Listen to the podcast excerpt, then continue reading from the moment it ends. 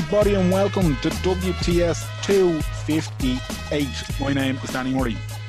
And I'm Graham Merton. It's definitely two fifty-eight, isn't it? Uh, yeah, I'm I'm I'm just literally checking that. Yep, two fifty-eight, yeah. yeah. Right. There's a good chance I misnumbered a podcast we did, and I'll...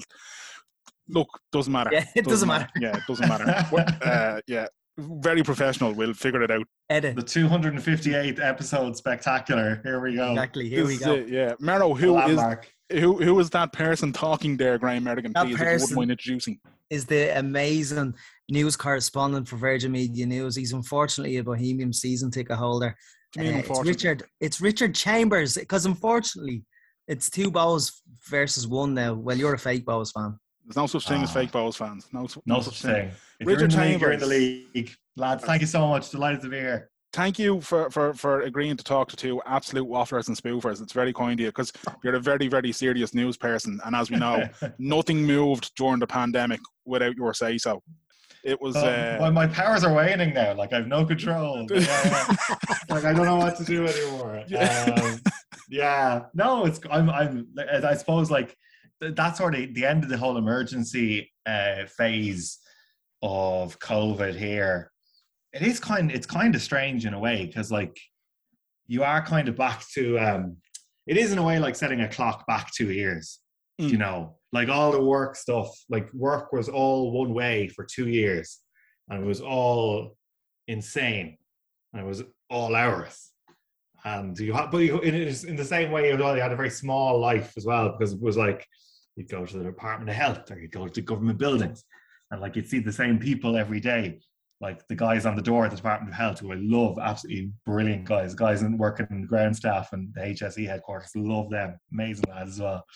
And then just like, all of a sudden, it's just like, yeah, cover just, cover Ukraine there and do a bit on yeah. cost of living. And it just ends on a I'm random like, Friday afternoon. Kind of mad. It is actually. I, I was. I. I. I. I'm still. Like. I think I'll. I'll take some time probably to process that day. You know. Yeah. Because it, it. Like. There was a feeling for a couple of days beforehand. It was like, yeah, no, this is. This is coming. This is coming. And like I was talking to people on N P H E T, uh, who are familiar with how Tony Houlihan was looking at it, and they were like, yeah, no, lads, this is. Um. This is definitely going proper, proper, loose, open, everything sort of thing. And I was like. Really, is that? But like, it didn't feel like people.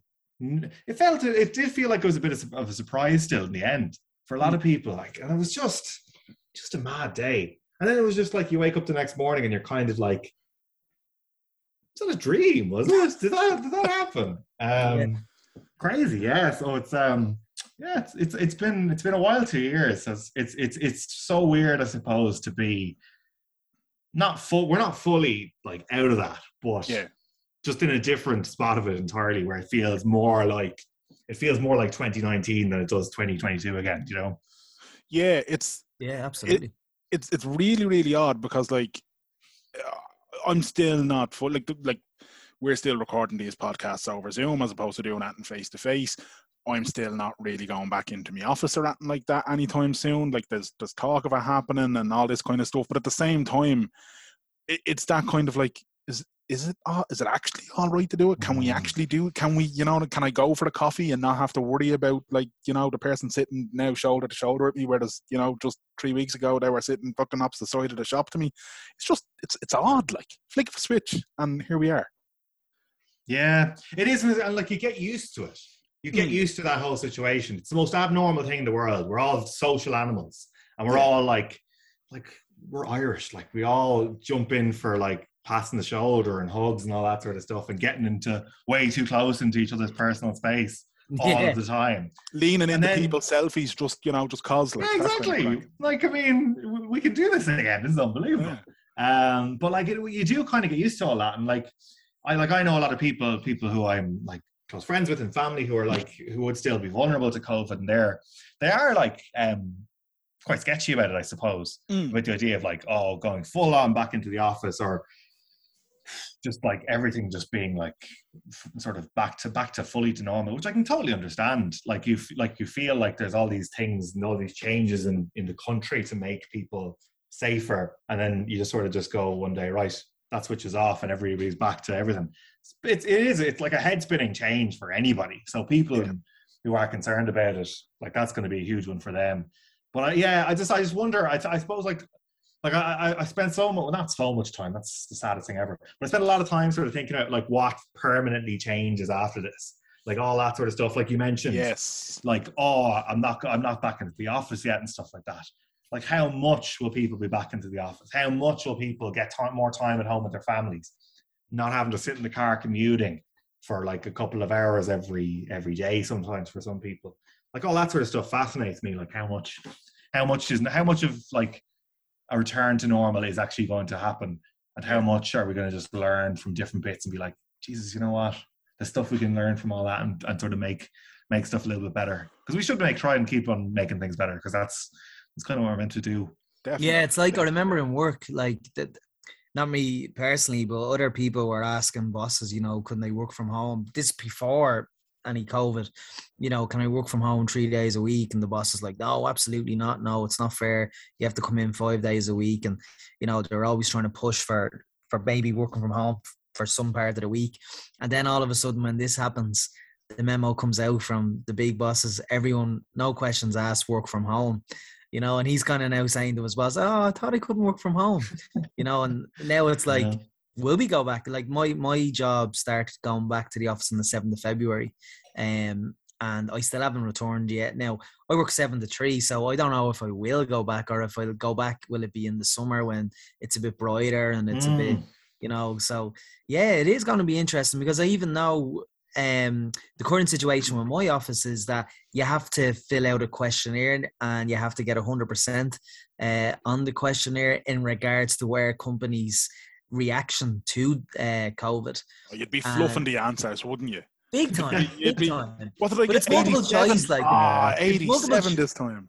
It's multiple choice, and it's questions like how um, on this date what enactment did we, did the company bring in? Was it A, oh. B, C? You know, it's it's oh, ten I've never questions. Never heard of that form. Never heard that form. That yeah. seems that seems a bit heavy. Like it's not just the kind yeah, of like, do you wash your hands after going to the jacks or not? Kind of. That's on on what date has a particular rule being brought? That's like I a mean, riddle yeah. to keep you out. Like yeah, yeah. It's ten or questions. If you answer me these questions three, we'll let you in. Like you know, yeah. some wizard brought, on a bridge meets you on the way in. They brought in a phone app as well, where you pick where you sit. So, oh, right. prior place to has COVID, that actually as well. You have to book if, if you're yeah, going you in. You have to book a desk sit. now. Yeah, so yeah, prior yeah. to COVID, you were sitting with your team and what department you worked with. Now you, it's just look at the draw. You could be sitting with anybody. Yeah. So that's... it's mad about how much. Like, will we go back to normal, or will, yeah. will we go back to where we were pre-COVID? And yeah, we'll we'll move on from COVID in a minute. But before we do, because because despite the fact that you were obviously running the country according to Twitter, and people, nothing moved, Richard. Yourself and Gav Reilly. I was going to say yourself, yeah. Gav Reilly yeah. and Sarah King were, were on the screens twenty-four seven, making sure that we all knew what we could and could not do, and at what time of the day we could and could not do it. You found time to write a book in the middle of all this. Yeah. yeah. What point did you say to yourself you were going to write a book? Uh, I was asked, I was asked, it was, geez, it wasn't, it wasn't too far off this time last year, probably about January twenty-one. And I got a message on Instagram um, from HarperCollins, the publishers, and they were like, oh, if you want to chat about writing a book, um, let us know. And I was like, like I thought about it beforehand, before I got that message, and I was thinking, there's no way I have time to do anything like this. Mm. This is like, work is so full on. You're working twenty hours some days in the middle of this pandemic. Like, when are you going to write a book? But then I just had a conversation about it, and I was like, look, I may never, ever get a chance to write a book again. And I think I do have a good perspective on this, so I think I can do it.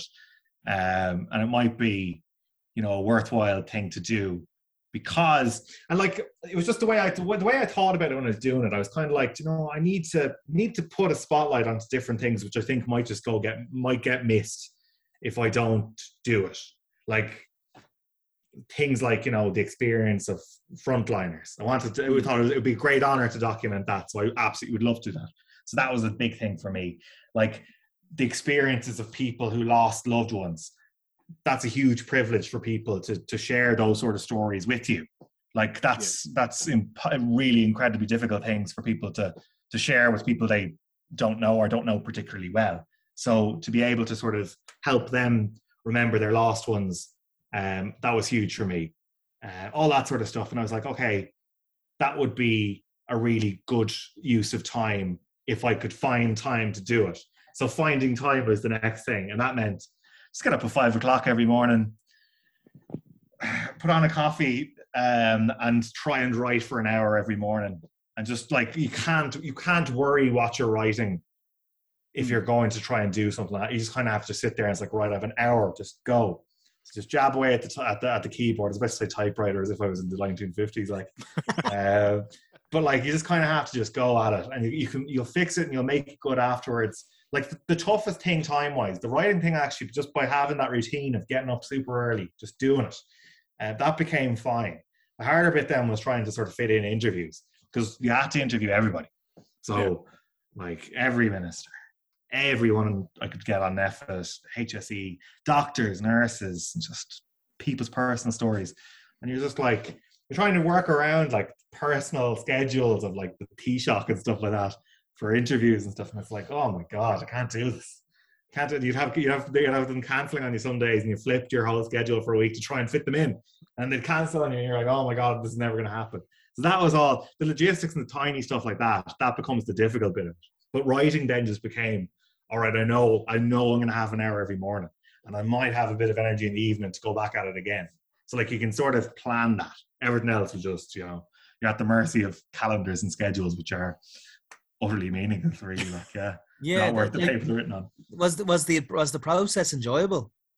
Did I did get into a, a phase where I enjoyed it. There were times where it was the most miserable thing, and I never thought it would be done. And like, you're sitting there, oh God, just sifting through hours and hours and hours of interviews, because you have to you have to be super thorough. You want to get this accurate. You need this to be right. So I remember looking at my phone and my laptop at one point, and I was sort of collating like how many different hours of interviews there was, and I was like, ah, uh, this is this is this is a big job for, for one person to do. But like I did, I did, I, I like as I was coming towards the end of it, I was like, okay, I think I have something here. I think I've something which speaks to what Ireland was like in this really unique period of time, this pretty awful period of time. And I think it's it's something that I, I can be proud of when it's done. But then actually the toughest part I found was when the book was coming out. Like I found that period when, um, like it was launched the, the twenty-eighth of October. I remember like there was all, there's a lot of there was press and publicity and interviews and all that sort of stuff around that. Mm. But like, the book just launched and I was like waiting to hear how people received it. Like the reviews were all good. So like, that's fine. That's brilliant. And uh, like, I'm honored by that and all that sort of stuff. But like, I hadn't heard too much from people whose personal stories I told it. So people who lost loved ones, um, healthcare workers, I hadn't heard from them yet. So really the time from when the book came out, the first sort of two weeks after that period, were like just some of the worst anxiety, like the oh, wow. worst anxiety. Cause you're kind of like, Jesus, I hope they're okay with it. And I hope that they thought that was accurate and good and all that sort of stuff, and that I did their loved one justice. And I just couldn't stop. I could, didn't sleep at all after that period. Because like some people obviously will talk about, oh Jesus, is anybody in the Department of Health talking to you anymore? What about Stephen Donnelly? All that sort of yeah. stuff. Like, you know, and I'm like, I don't care what they say about it. You know, yeah. Like I couldn't care. It's not my job for them to be pleased with this. They're in the public eye. Their performance needs to be analysed in this time of pandemic and, you know, national state of emergency. It's the other people who had this visited upon them who didn't ask for this. They didn't sign up for their loved ones to get COVID or to become seriously ill. They didn't sign up to deal with the pandemic when they're working in a hospital. Um, so those were the people who I worried about. And that, it was huge worry, but then in the end, everything was great. And the, the reception I got from people who shared, whose stories I I got to to tell people was was amazing. That was probably the most rewarding thing of it, really. You probably got some of that feedback around Christmas time as well, though, because people were buying your book for Christmas. Yeah, there was, and it was funny because um, some people, like, you'd get some WhatsApps from people, like, yeah, who got around to reading it. Some people who were interviewing the book were like, I'm not reading it. I just don't want to read it. I'll be paranoid about how it's going to come across or whatever. But then they did, and they texted and stuff like that. I bumped into a few people. Like some um, some of the doctors I, I interviewed in the book, I just happened to bump into them. They're like, Jesus, I I, I only got around to reading the book. I was going to text you, but it's been so busy. Because obviously Chris was in the hospital, like, you know. Um, and they were like, oh, this is, this is brilliant and all that sort of stuff. I was getting some slagging from doctors and other hospitals, which is just the most, like, it's the most hospital thing in the world. Like, doctors are absolute bastards to each other. um, and they'd be like, um, so you'd be chatting to them. Obviously, I, I focused on the matter. And, like, uh, there were doctors in Vincent's and, and stuff like that, slagging lads in the matter, saying, geez, these Swears were the only place in Ireland that had COVID, like, you know. No so, um, no, it was great. No, I have to say, yeah, the way people received it and responded to it was brilliant. But it's just an honour to be able to sort of, just to tell those sort of stories. Like, it's uh, it's one I think that uh, even in a couple of years time, if people pick it up, because it'll serve as a little bit of a time capsule mm. uh, towards that kind of snapshot, a moment in time. Because look, as you said, we're, we're not out of it, it's not over, but, like, you know, we're heading that direction. Um, but yeah, uh, a state of emergency, uh, Ireland during the COVID crisis. I think that's the correct title. I'm doing you justice, I hope. Somewhere. There. Yeah. But, uh, yeah. but yeah, it's uh, it's it's out, lads, and it, it is, as I said. Uh, I I got as I said, it, it launched in October. I got given it for my birthday, uh, and I haven't been able to bring these, just purely because I'm like, we've you been living this. Yeah, we've yeah, been yeah. living it. I just I need to have a little bit of time to decompress because it's been so fucking just, you know. But uh. It, it definitely is one that I think uh, when I do pick it up, and especially there you're saying, like, the the personal accounts from people, especially, I think that's because Ireland is, isn't it? It's all about, everybody knows somebody who knows somebody, yeah, and then as exactly. a result of that, you know. So, well, congratulations on it anyway, man. Uh, oh, thanks, definitely, man. Definitely uh, a well endeavoured thing. But enough of COVID chat. Uh, Thank you. I, I I saw on the Twitter machine, um, you had a bit of fun about. Uh, Minsters on Insta. Oh, Jesus. what, the, what, what the fuck's going on, man? Is this the work of Ivan Yates? No, it's not. Like, this is interesting, because I actually was I was querying who does this stuff. Like, Fianna Fáil had a thing last year where they had a report into how how they didn't do well in uh, the twenty twenty election. And one of the one of the reasons they came up with in the report was, we're bad at social media. Uh, and so they go around to twenty twenty-two, so what? and you see, you see. All right, well, clearly, we'll, we must have learned the lessons by now. Um, and then you see min- minsters on Insta, and it's like, like nobody, nobody in Ireland pronounces that word minster. Like, no, like nobody does. Minsters on Instas, and no, FOMO no mo. Yeah, ah, stop! I couldn't stop it's, cringing. It really it's, is yeah. like a bunch of kind of. forty-something-year-old G A A dads have picked up social media for the first time and said, hang yeah. on, hang on, I think I have it, hang on, hang on. And they're typing one finger, you know, and then... Yeah, that's it, yeah. What, what do you think, lads? And like, this'll be it. good. Brooklyn Nine-Nine. Yeah, class. People have watched this show in the last ten years, yeah. Um, so, like, but like I, I was having a conversation with somebody about this today. And they were saying, "Was is this the is this the famous shit posting? Like, that this is intentionally bad, that people will share it as everybody did." And I was like, "No, that wouldn't work here anyway. Like, no, it wouldn't, wouldn't be like, oh, no, you're not going to be like, okay, ten people see this horrendously stupid video, and like one person says, geez, they're great gas. I, I, mm. I, I'm I'm into them now. I'm into I'm into these lads, these minsters on Insta. Nobody thinks like that in Ireland. People in Ireland are like, Jesus, there's some ticks there with that video, like, you know, like." Um, Like, that's that's how I'd react to that. I just think it's bad. Like, it, this isn't new either. Like, no. Like, I mean, how you've, you've videos and stuff like that on social media, like, this is gone like fifteen years. You've had fifteen years to get a plan on this and how to how to do social media.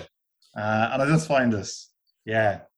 I I think part of it as well, I think post that election, I think Fine Gael and Fianna Fáil, Their, their cages were rattled because of the support of of Sinn Féin. And let's face it, I think Sinn Féin do do a good, they do good social media.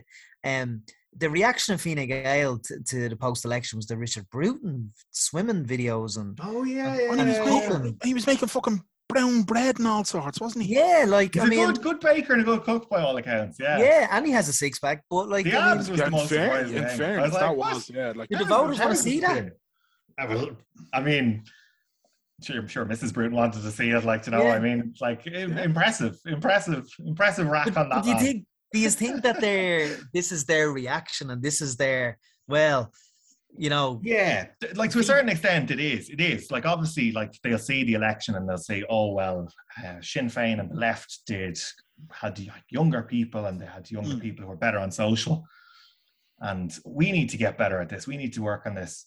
And it was interesting, like I remember around the election and stuff, like some of the stuff, like there was definitely money being pumped into uh, social media, particularly by Fine Gael. Like they had that sort of really polished videos and all that sort of stuff. But that doesn't really, I don't know if that does it for people. People don't just don't respond to, well, here's an ad of like, you know, capital investments and sporting projects around, you know, Longford and yeah. stuff like that. Like, I mean, I don't know if that that, that doesn't move the needle. No. So like, it's it's so interesting to see how that that's going to go. And then you saw, like, I mean, there wasn't wasn't it in the Dublin Bay South by-election, and it was really interesting because your man James Geoghegan, who's running for Fine Gael, and he was doing he did some of the video sort of stuff, but then on the day, on polling day itself, there was a few tweets from him and they were retweeted and sort of blared out by Fine Gael about like, oh, Sinn Féin is in danger of taking this seat. Our turnout is low. We need to drive it up. Uh, put him in to keep him out, that sort of stuff. And I was like, Jesus, this is interesting. Like, this is interesting because this is this is a sort of a tactic which we haven't seen in Ireland for a good long time. Like, it, it goes back to the old Civil War politics. Yeah. Um, the whole coming to Gael and Uh, the communists are voting for Fianna Fáil and all that sort of stuff. Like, that's what it sort of reminds me of. And it is, it is kind of an American style of politics as well, which yeah. is just interesting to see it s- sneak in. I th- like, I think people didn't respond well to that because people were like, geez, this is very juvenile. I don't know if this is the path of just like, our our, our opponents are our enemies. Like, yeah, well, it, it, it's not, it, no, it it's not what I don't, I don't, I don't want, like, I hate to see that. I hate to see it? that. It is the, the way American politics, and I suppose I think um, I think the start of that was when the the R T E um, attempted to do the debate with just Micheál Martin and Leo Varadkar, where mm. it was pitting, you know, the way they do, say, Biden against Trump, and yeah, yeah, it, it, you know, uh, and we're not we're not like that. We we don't have that type of politics. I mean, uh, Virgin Media covered one of the best debates of uh, the election. And I think Richard Boyd Barrett, he he sh- he shined in that debate. I think it was in Cork, um, where a lot of the, all the leaders yeah. were on it. I think I do it was remember in Cork. That one. Yeah, that was there was one in yeah. I think it was in Cork, wasn't it? I think it was in Cork, but I mean, yeah. I don't. Yeah, I think I think there is a, a risk of going down the American route where it, people think that we only have two leaders or. or two parties and stuff like that. And I, th- I think as well, though, people can see right through that now. And I think uh, most recently with the um, with the Claire Byrne uh, Rise of Sinn Féin special, mm. that to me was just bonkers. I mean, I tried to watch that uh, as a kind of, okay, let's see what they're going to try. But I'd listened to Claire Byrne that morning and the wording of it suggested me to be a bit suspicious about it. And then when you watch it, you're kind of going, what's What's the point here? What was the point mm. in it? Like, are we going to see next week Claire Byrne, uh, Fianna Fáil, the, the recession years? Like, what did they do wrong in the recession? You know, yeah. it's it's just it's mad. It was interesting, and I I think you're I think you're right on the point that people can sort of can see through it, and people don't people don't it it does jar with people when they see this. Like, there was definitely a miscalculation by a lot of people in the media before the last election. They thought it was going to be Fianna Fáil versus Fine Gael. And, and the Sinn Féin surge completely caught everybody out. It, it, like, there's no doubt about that. I think that, I think that the media maybe is probably still trying to catch up to that. Like, it was interesting to see that. It was an interesting program. Like, I think Claire Claire Byrne is an amazing broadcaster. She's one of, one of the best in the business we have in this country. Amazing interviewer as well. It was interesting to see that format, and I think it'll be interesting to see if that does carry out. Because I do think the point you're making there, Meryl, like about, like, are we going to see more of this targeted, particularly just on individual parties? Like, I'd say the response to people in the Claire Byrne show would say is that, well, when we're talking about government housing policy not working, aren't we talking about what the government parties are doing then? So, like, when we're talking about people in mortgage arrears or people who can't afford to get on the, to buy a house, or people can't afford rent, rent up now up to record levels, isn't that indirectly talking about the government parties because they're the ones who are controlling the policies which are meant to be addressing this? So in a way, they are talking about policies and failures of the government as it stands. So I'd say that would probably be the fairest way. If you were going to be fair to the Claire Byrne show, I'd say that's probably a way of looking at it. But interesting, was interesting. It it just wasn't, seemed wasn't, wasn't really my cup of tea now, I have to say. Like, yeah. yeah, yeah, it just felt like they were telling us not to vote for. Do you know? Yeah, I, I, I would I say can, that. Like, I mean, I could see the the, the way I, I always, I heard the build up of the show as well, and I was kind of like, look, Sinn Féin are surging to the polls. This is a record, record high. They've never been here before. Like, this is different. It does flip the it does flip the chessboard of where Irish politics has been, where it's traditionally just this crowd or that crowd, and all the rest just make up the numbers to go into coalition.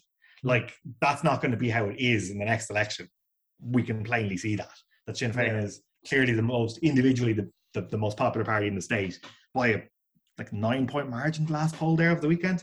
Um, like So obviously Sinn Féin are going to have to be, you know, like they'll have, they'll probably have first crack at forming the next government. So probably it is worth saying, all right, well, what's this? How how would a Sinn Féin government, if it's going to run it, how's it going to look? I don't know. There, there I, people, I can I can understand strong feeling about how that show was made and how it looked on the night and all that sort of stuff. It's it's tough to make these programs. I think, yeah, right? absolutely. I, I think it's it's a weird one in the sense of I can see why people are kind of like, what are R T E doing, or what, what what are they thinking on the Claire Byrne show doing that, and are they going to do the same? But then I look at some of the contributors and I kind of went, hang on, they've, they've, they've pulled Eddie Hobbs out of wherever Eddie Hobbs has been for the last few years, and your, your man, uh, the property developer's name has gone from your head now. And I'm kind of like, Flynn, was it?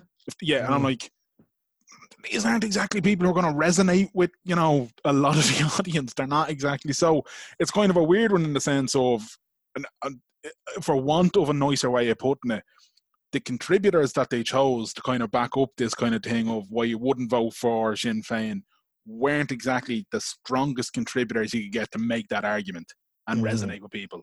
It was uh, interesting, though, to be able to see on, on the other side of that, people like Martin Ward were getting in there. Yeah, Tony Groves, yeah. of course, as well, was um, was on. Tony fact check Groves. Oh. Yeah, he got a, a huge reception. Like, that That went, that went mega viral, his contribution on the night. So, like, you have to sort of take things in the round. Like, there was there was clearly, like, there's voices there on the left who people mightn't have heard before on R T E. Definitely haven't. And I do know from from from chatting to some people in current affairs, like, they were like, Jesus, yeah, there there's some voices I haven't heard before. They're probably going to be seen a lot more now in the in the run-up to whenever the next election might be. I would be, say so. The Tortoise Shack downloads are flying this week. Yeah, big week. Big week on the Shack, I'd say, yeah. But no, like, I mean, this is the thing. We do need to have, like, a, a, a, a, the media landscape needs to be diverse, like, as well. It is healthy that we have these, like, even like yourselves and other, like, independent pro- podcasts and, and broadcasts where we can talk about, you know, what the media does and what the poli- mm. what, what politics is like, and just coming at it from different angles. Like, that's great that we do have that, because we didn't, didn't always have that. Mm. And we haven't been well served when we haven't had that. Like, going even even to... Like, I think we, we had that before the last election, but we didn't have it, like, maybe two elections previous or whatever. Yeah. So, like, it's, it's going to be interesting to see how it all sort of I'm, pans out that way. I'm stuck on this notion of Irish politics becoming, like, American politics. And mm. it's uh, just needs to say in it there, and I'm kind of saying, there's a part of me that would almost, just for entertainment's sake, nothing more than entertainment's sake, would like to almost see more of that kind of... Because America, the one thing America does, and it's a basket case, absolutely, but this reactionary politics between candidates is gold entertainment. Like, yeah. You've seen it with Trump and Hillary. You've seen it with, you know, even going Clinton and Bush back in the day. Uh, Lyndon B. Johnson was was amazing at it in the sixties. Like, do you know what I mean? I can't remember what the whole thing was.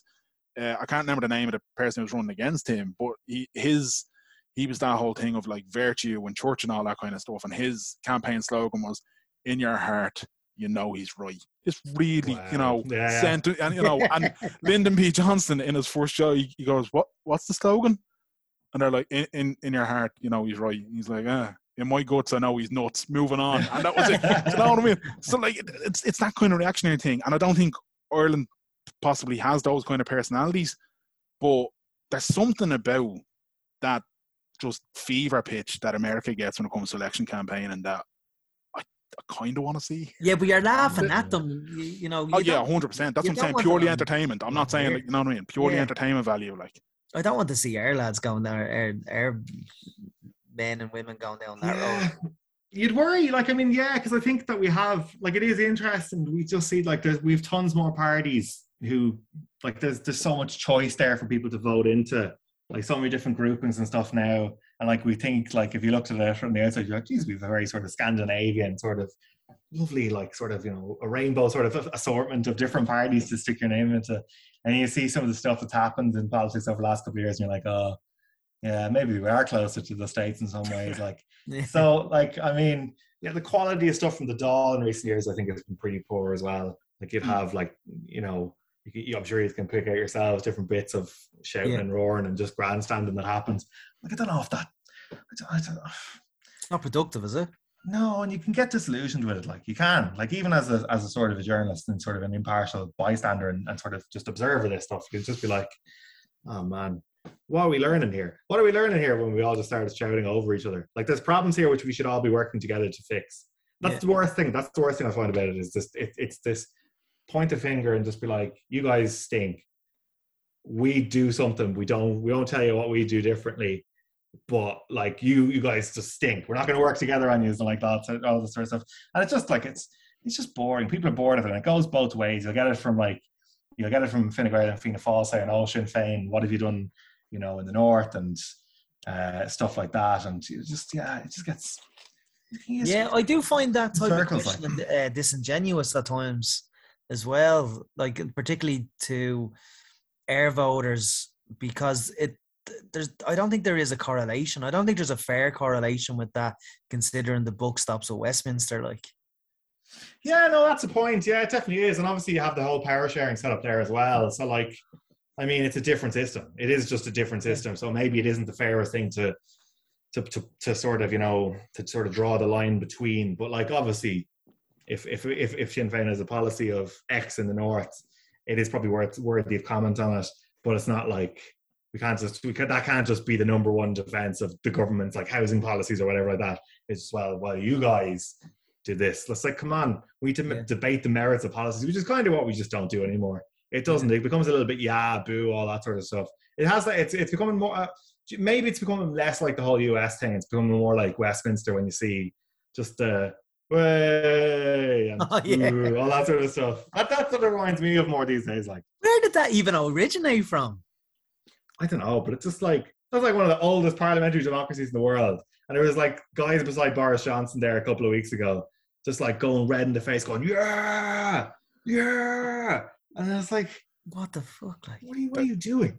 What are you doing? There's no decorum there. Like, people are paying you to represent them. Yeah. And you're, you're just sitting there just like, as if you were on the terraces of Dalymount Park or, or Richmond Park, just like roaring at a ref, like, do you know what I mean? Yeah. It's the same same thing. I always thought that that was just spitting image. I would have saw a spitting image before footage of spitting image as a kid before I saw footage of the House of Commons. And then when you're kind of growing up and you're getting involved in, in activism or politics or whatever, and then you're you're seeing footage of the House of Commons and you're kind of going, oh no, spitting image was actually taking the piss out of these. This is real life. What are yeah. they at? I know, man. It's, it's so, it's mad. It's it's kind of depressing. Like, it is depressing. Like, we, we need to get better. Like, we just need to get better. And I do think that there are people, like, I, this is the thing, like, I mean, I was just saying, when you hear, when you see this sort of, like, just, when you see just crap politics and shouting and roaring and the usual crap and the stuff that people get online as well then, like, it's putting off really talented people and yeah. people who, like, who might consider putting themselves forward in an election. And like, we do have a problem in the country in terms of representation.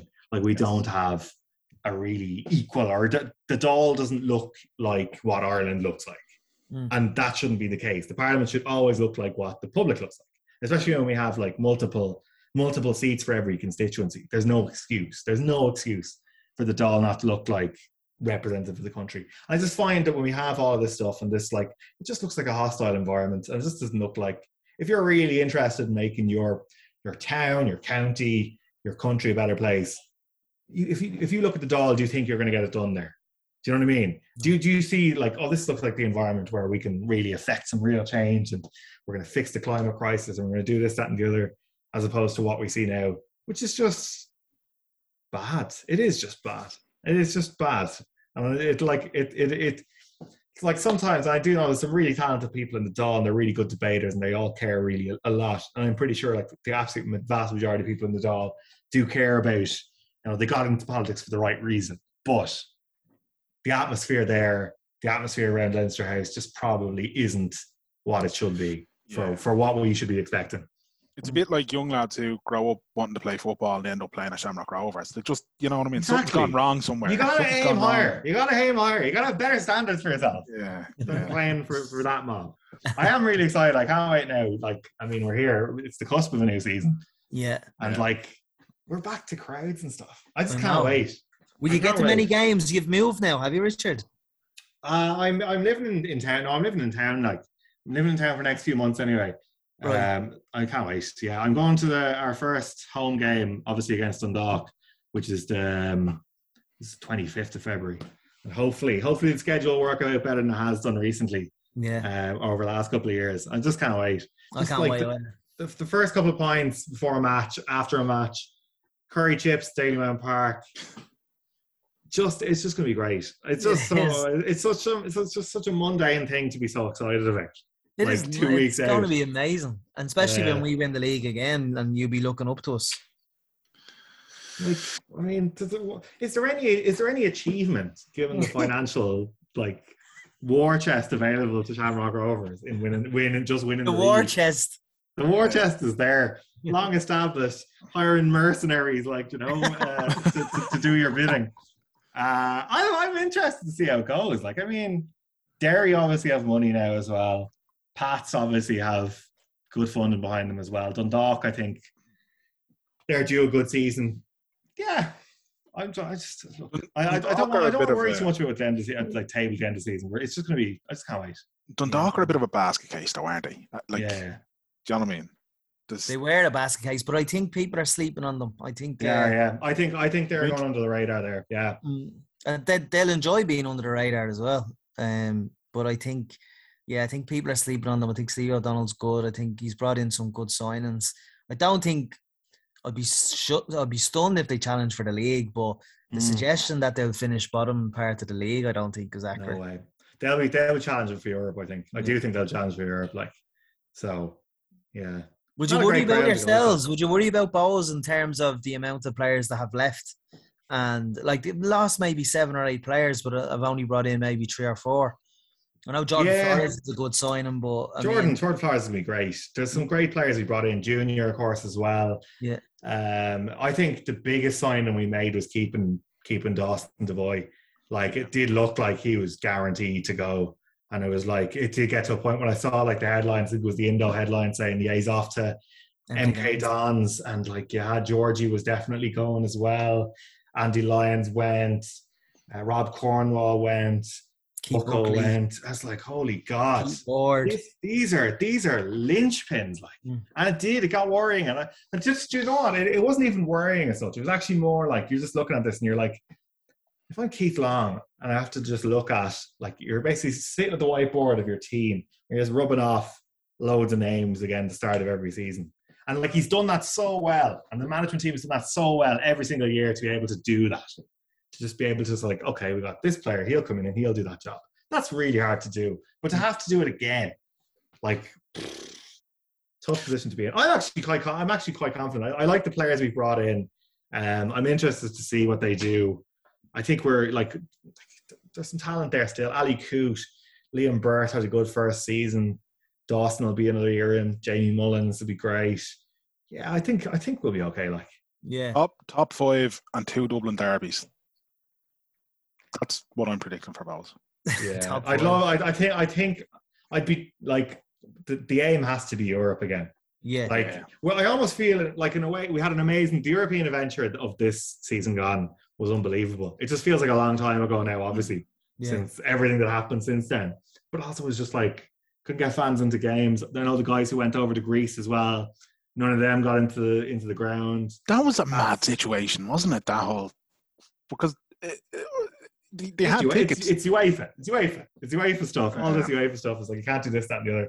It's grim. So, like, thankfully, that'll all be gone. So, like, yeah. I mean, if we get there again, and we have to hope that we will, uh, things will be better. Like, because it was great. That was actually, that was the last match I was at, was at um, uh, our game. Was it, I can't remember. A I K? Athens? Was it? Who were we against? Sorry, I'm going to check that out now. Sorry. Where did we play?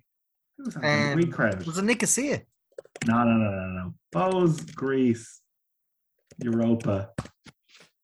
Who was it? Park, yeah, sorry, Park. Ah, yeah, yeah, that's yeah. Jesus Christ. Yeah, and uh, that was amazing. Like, it was, t- like, oh, I can't remember. It was like, was it even five thousand? five thousand yeah. maybe in the Aviva? I think it was eight, was it? Five or eight. It was something, something tiny, like, you know? Yeah. But it was still great. It was, it was like, we were so starved of matches at that point. And for the, the quality of that performance was unbelievable. So, I like, thought they were going to win the Cup based on their experiences in Lansdowne Road uh, in the yeah, Europa games, yeah. But I just thought Pats were too strong on the day. Chris Pats were definitely the better team on the day, in fairness. Yeah, yeah I thought Chris Forster had his had his had his way in midfield, and he just ran the show. I just can't talk about it still. I think yeah. I can't see, talk yeah, about it. That was the only chance of Europe. So, so Mar- it was also I actually tell you a story about my day of that day. Um, so like obviously, Bows were in the cup final. Uh, but my uh, my partner Louise, um, her family are big G A, huge G A. Uh, her dad, um, Holly, Holly O'Neill, manages the Clonakilty senior footballers, and like football is life down in West Cork. It's unbelievable, and it just happened that they were making their first run um, in the Cork senior, the Cork Premier Senior Football Championship in many many years. And it was like, it was amazing to watch that and be sort of part of, part of the sidelines. That such an underdog thing, running through such like favorite teams and beating through teams. And it was like, oh shit, they made it to the, they made it to the final. And I was like, that's brilliant. And I was like, when's the final? Oh, no. And it was the same day. And I was like, oh God, no. And I was like, look, this is my family. This is, this is my family now. And like Louise was like, yeah, I have to come and all that sort of stuff. And yeah, and I was like, yeah, no, I will come on. Um, and then we lost both finals on the day. Oh, jeez. No. Imagine losing it's, both of them. And it was oh, last minute, it was last minute, last minute for, for Finn Bars to beat Clon uh, in the final at Parky Grieve. And then obviously it was penalties in um, in Lansdowne. The thing is, things you do for love. I know, I tell you, this is it. The agonies you go through, yeah. Yeah. It's just sport as well. Like, why do we love sport if that's what it does? Oh. Ah, it's just the hope. It's the hope that it's, kills it. It's it's the Cordy chips, to be honest with you. It's it's the Cordy chips to keep you coming ain't back. Ain't no finer dining, like you know, in, in, in this fair city, like you know. It's I loved even even Dundalk's video there a couple of weeks ago, or actually it was like last week, I think, for their their big new season launch, and it was like mm. new season's here, and they pulled up the it was the the shy old chip van just just rolled in, and I was like, yeah, this is it. This yeah, is it. They know they know what this season's about. They know what what what, what we want to see, like you know. Mero, the, uh, the the Rover, you're you're a part owner, as you say, of uh, Rovers, and your A G M is coming up. Have you had your instructions from Roman Abramovich on how to vote yet, or what's happening? Yeah, I have, yeah. All right. All right. So will, will Rovers now be invading Ukraine? Is this, how does it work? What, what's the, yeah, yeah. What's, we're, what's, we're what's the directive? For, we're applying for the Ukrainian League, the Premier Division, so we can okay. compete over there. Oh. It's going to be interesting now. Ta- Talit in Ukraine sounds even more terrifying than Putin in Ukraine. Yeah. This is the real, yeah. This is the real invasion they want to be worried about. Yeah. Is this crowd. Danny's, over the Danny, Danny's fiance is Russian, and she, uh, they were saying that there was nothing ever to be worried about with Russia. Yeah. Wow. Yeah, I, I got that. I feel reassured. Yeah, yeah. yeah, yeah I, I, got, I, got, I got that hat off the presses from uh, from the Russian in-laws. Yeah, they were like, yeah, nothing to worry about. So like, oh, did you see that? There's, it was, it was a Tipperary Star headline there. I oh, see, it was brilliant. I was like, this is great. This is what I love about Ireland. It's like exclusive, uh, war not inevitable. Ukrainian piano teacher tells Tipperary Star Russia might not invade. I was like, this is fantastic. It's a great exclusive to have, like, you know? Yeah. Oh my God. I, we better, better send that. Send that to Joe Biden. Send that to NATO. Like, yeah, yeah. All right. We there, might get through this. There's something beautiful about local Irish media. Like, it's just like all news is local, but there's something when Trump lost the election, and yeah. was it the Doonbeg Herald or one? I can't, I don't know which the, one. I think it was the, the Clare. It was the Clare Echo. I remember the Clare Echo, yeah. And, and it was, was like a Doonbeg hotelier uh, loses loses job or something like that. Yeah. And it's just genius. Like, it's just it's yeah. the little things that just make get us all through the day. Like, you know what I mean? Oh, that uh, was that was that was a cracker. Like, yeah. Uh, No, there's been some great stuff, even like even like on the local radio. And like I remember, oh, Jesus, anytime anytime you're asked to do anything on local radio, I love it. Like you just you just can't predict the questions. Like I remember, like there's one time I went on Tip F M. I was over in Scotland, I was doing the independence referendum there, and obviously they've all to stay as part of the U K. And I think it was the first question, I'd done like a load of local media interviews, and the first question from the lad on Tip F M was, so are the Scots all cowards, is it? Is that what they are? And I was like, I think it's a bit more complicated than that, maybe. Like, they probably wouldn't see it as that. Like, they picked what they wanted to do. And I said, no, they're, just, they're, they're cowards. They're not like us. They're cowards. And I was like, all right, fair enough. And I, and I remember there was another time as well. I was doing, I just happened to be doing a bulletin. I did a bulletin. I was working for News Talk, and we used to do like the local radio news service. So like we'll do like, it would go out on all the all the local networks across the mm. across the country. And it's kind of, I can't remember what the story was, but I read out some headline in the sports news, and I went big on Radio Kerry. And they were like, there's a man, there's a man up there, and he's Richard Chambers, and he was saying this about our footballers. And I was like, I didn't, why am I getting called out here? I'm just reading someone's script here for the sports headlines. Weeshy Fogarty, one of the great legends of uh, of Irish broadcasting, is tearing me strips off me on the radio. Like, you know, it's great. I love it. The passion is amazing. Come here, Richard. I'm a huge fan of, uh, was a huge fan of Vincent Brown. Um, yes, what a man. What a man.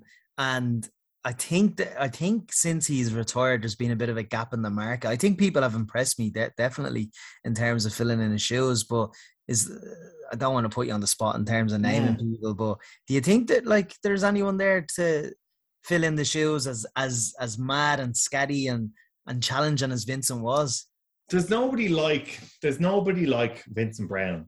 There just isn't, because that's a unique like that's a that's a that's a unique style of person. Like, if you were asking me who I think are, like, the closest and the best sort of T V sort of interviewers like that, Sarah McInerney is brilliant. Absolutely. Yeah, I think I think Claire Brock can do it, is, is brilliant as well. Um, I think there's, look, it is interesting. I'm trying to, like, I'm trying to think who could do the, that well, job. I would, Just, I would love, I would love uh, questions and answers kind of reading yeah. and Sarah McInerney to be the host. Because I think, I think, I think, not to put down any other journalist or broadcaster or whatever. I, I just think she, I think she's the best at the moment. Um, yeah. I think I think Gav, Gav Reilly is quite good as well. Yeah, Gav, Gav is brilliant. Yeah, yeah. yeah. I'm with I'm with on the Claire. I'm with on the Claire Brock one. She's formidable. Like, she's, yeah, she's absolutely like as. I'm, I'm a bit of a T V star myself, lads. Look, I don't like to talk about it, but uh, I had to. I, I, I met Claire Brock as a result of my T V stardom, and uh, I was part of Gogglebox Ireland. I was genuinely, go, I, was, I was, I was genuinely a bit kind of, because it was Claire that was going to ask us a couple of questions, but yeah. because I've only ever seen Claire Brock, Claire Brock, and she's just chatting normal, and I'm like, huh? What's yeah. When's she gonna ask about me taxes or something? Something's not right yeah. here. Like, yeah. so, so like, it's gotta be yeah. There's something coming. I don't know what it is. Yeah. Yeah. So she she has a presence, as they say. Yes. That Would is. It be you'd like to go into, Richard?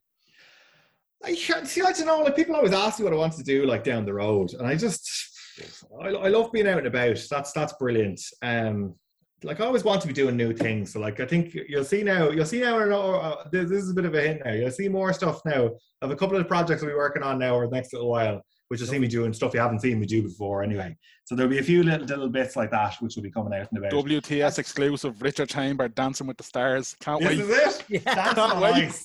Dancing on Ice, it beckons. Uh, I've seen the light, and I'm going to slide my arse around on the, on the ice. Uh, it, it, it can, it's, it, look, it's it's written in the stars. It's the job I was meant to do. Will you, no, would, uh, would you do yeah, stuff like, abroad? I've never, I've never gone abroad. It was always something I was really interested in doing. Mm. It was like, and I was like, actually, uh, there. Here's a story. It's one of the worst things I ever did. I had, um, I interviewed for a job in the B B C once, um, and I went over to London. I was so excited, and I was like, this is it, finally. Like, I'm gonna go over there. And I was at a sort of, a, I was kind of probably at a, a low-ish ebb in my career over here. Like, I wasn't, I wasn't loving. Wasn't lo- I was sort of out of love a little bit with journalism, and sort of just was a bit disillusioned and just down in the dumps. So I went over there, and I was like, "Oh, here's here's my path out of there." So I had my suit on, and all that sort of stuff. And you arrive in like Broadcasting House, B B C, and you're like, "Wow, this is unbelievable!" Think about the people who've come through these halls and all that sort of stuff. And like I boned up, I'd done like great sort of interview prep and all that sort of stuff. And uh, I got the earliest flight over over from, from Dublin to, to, to Heathrow, got straight in, all that sort of stuff. And I went into the room, and there's a panel interviewing me. And they were like, we're going to start um, with a round of questions. And I just don't know what happened. I just don't know what happened. I couldn't land a single one. And like, I just got, I just got, I just got, got so shaken up by it. I was in the middle of it and I just couldn't put thoughts together. And I like, it's when you know really quickly that it hasn't gone exactly as you planned, and then you let it, you let it take over you. And you're like, no, this is, this is pointless. I just want to leave now. Just want to leave. And I was just like, I was like, you get to that point where you're, I don't know if you've ever had a bad job, a job interview. You're sitting there in your, in your suit and you're, you feel your collar getting tight. Sweating. You're sweating. You are sweating. And you're like, oh my God, these people think I'm an idiot now. And I came all this way and I did this and I did that. And I prepared this portfolio of all these great reports I'd done and all that sort of stuff. And it's just like, oh my God. And like, they were really, they're actually like, like, it's like, well, they're, they're not idiots. So they were like, yeah, you've done a bad interview here, right? Like, you know, I mean, they could tell that I was like really like visibly just upset by it. And I was just like, that, like, they were just like, look, sorry, that's really tough. Like, we'd love to, if you want to come over again, uh, we'll, we'll, we'll see what the next job's coming up and all that sort of stuff. Just it just didn't happen. And after that point, I sort of fell into. I ended actually it was before. Yeah, it wasn't too. It wasn't too long now before I ended up in Virgin. So things work out obviously as well. But like, oh my God, I just like that's my bad leaving cert dream. Like, do you know what I mean? Oh that yeah, yeah, that's what it is for me. Is just sitting there, like just and just pacing around London after a bad interview with the B B C. Like terrible. Uh, the, the, a horror interview was a war story that I think everyone should have one, but yeah, like, yeah, it's, yeah. You, you haven't lived the workplace, or you haven't you haven't tested yourself until you've been grilled and smashed yeah, into yeah. a thousand pieces. I, my my worst one was uh, when I lived in Australia. And I was interview. I went for an interview with Greenpeace. Oh my God! Of all, pick one. Go on. What happened?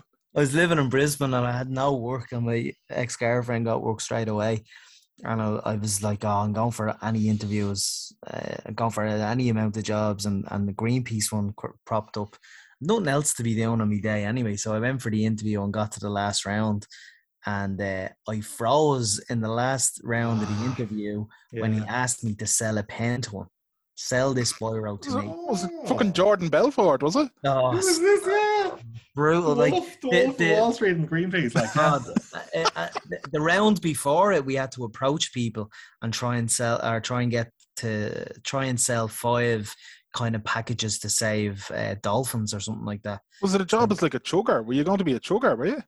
No, it was, a, it was on the street sales. Yeah, exactly. Yeah, yeah, yeah, yeah. Sorry, I didn't know that. Yeah, yeah. I didn't get it in the end because I just froze about the selling of the pen. I was like, what the fuck am I supposed? I was, I was stuttering. I was like, oh, it's a blue pen. It, it does oh a great God. signature. That's, oh, t- that's wow. tough. That is tough. That is, yeah, yeah, to be fair. That is. Yeah. yeah. And this is long before I had even seen Wolf of Wall Street or the pen or whatever. It like, wouldn't have helped you anyway. Let me no, that. Like, no. no.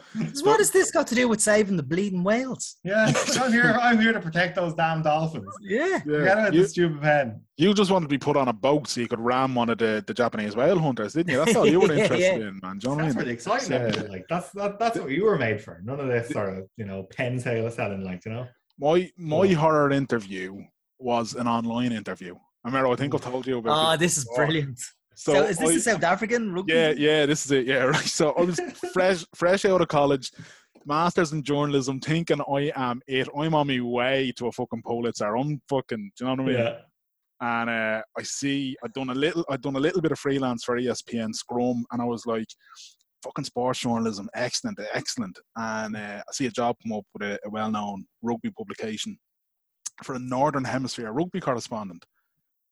Yes, okay, throw me hat in the ring, get the interview. The interview is over Skype uh, because the the guy doing is based in South Africa.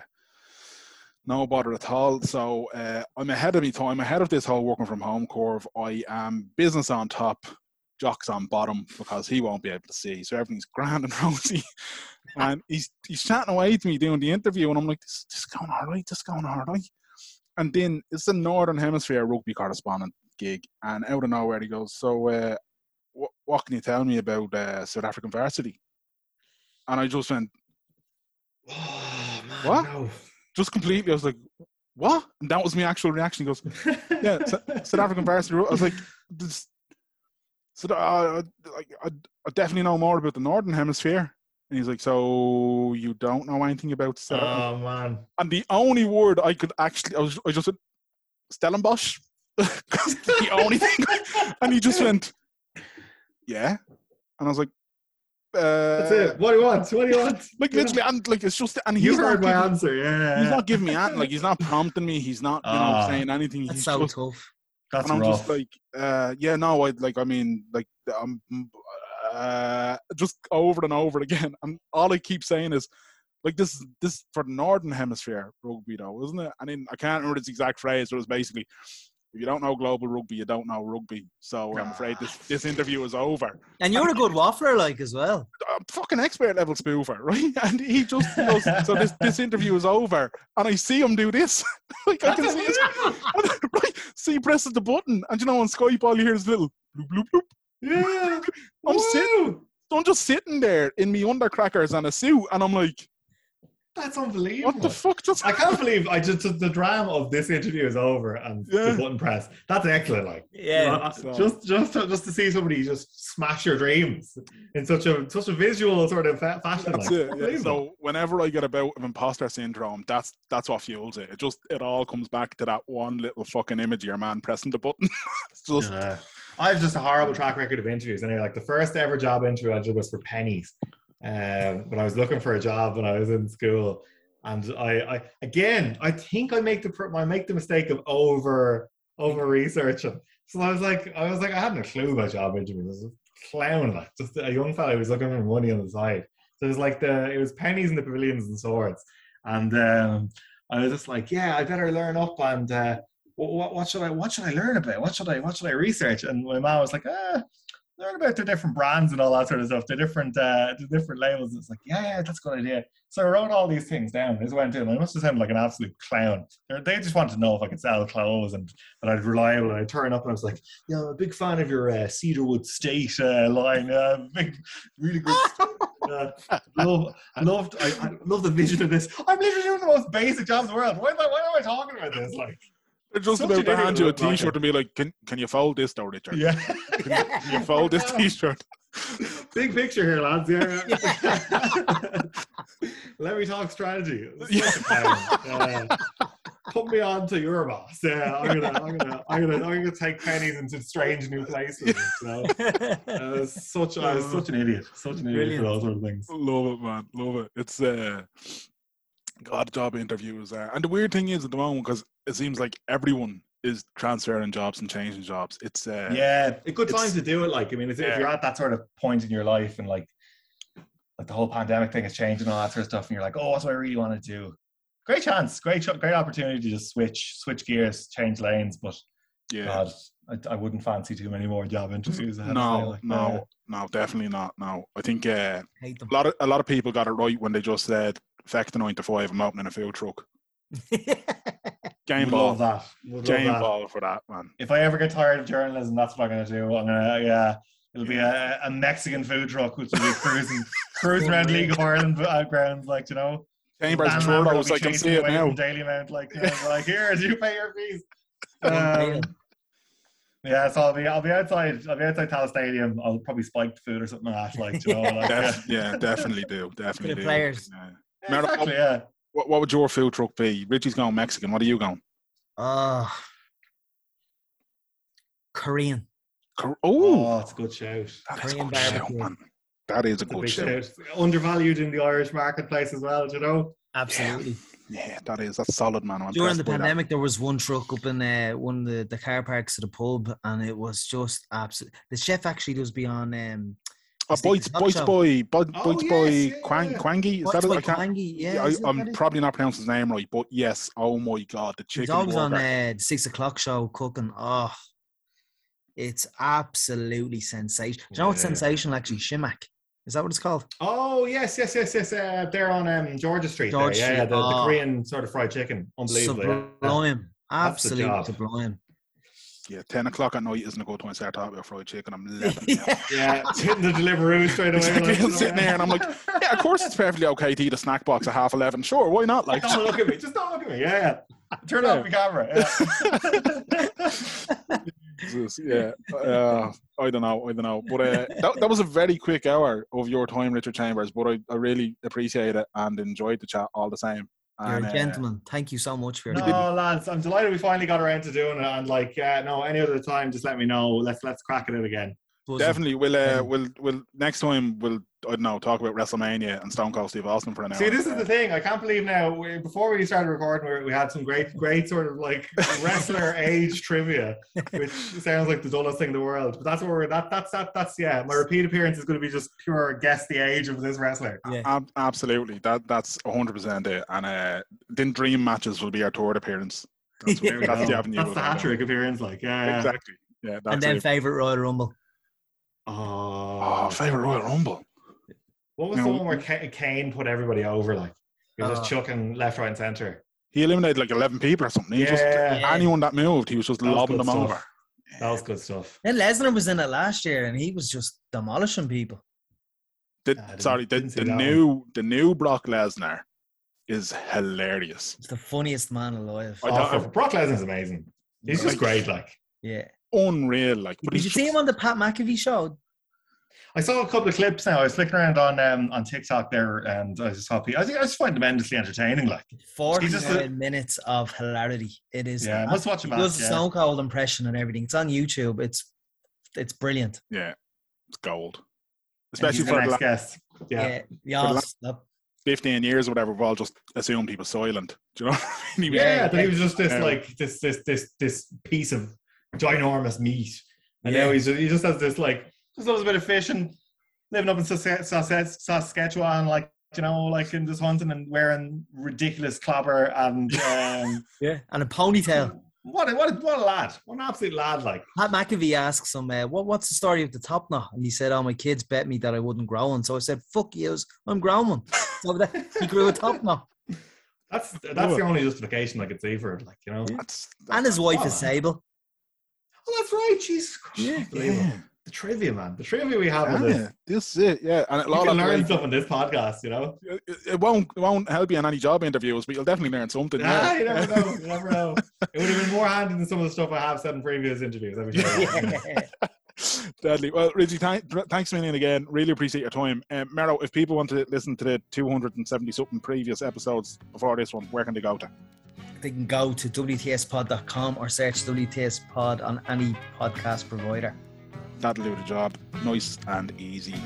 Yeah. Right, lads, uh, I'm going to order a snack box. I'm starving. So. Good luck. Enjoy. Thanks so much, Richard. All the best. Until next time, everybody, clear eyes, all hearts, and lose. Too sweet.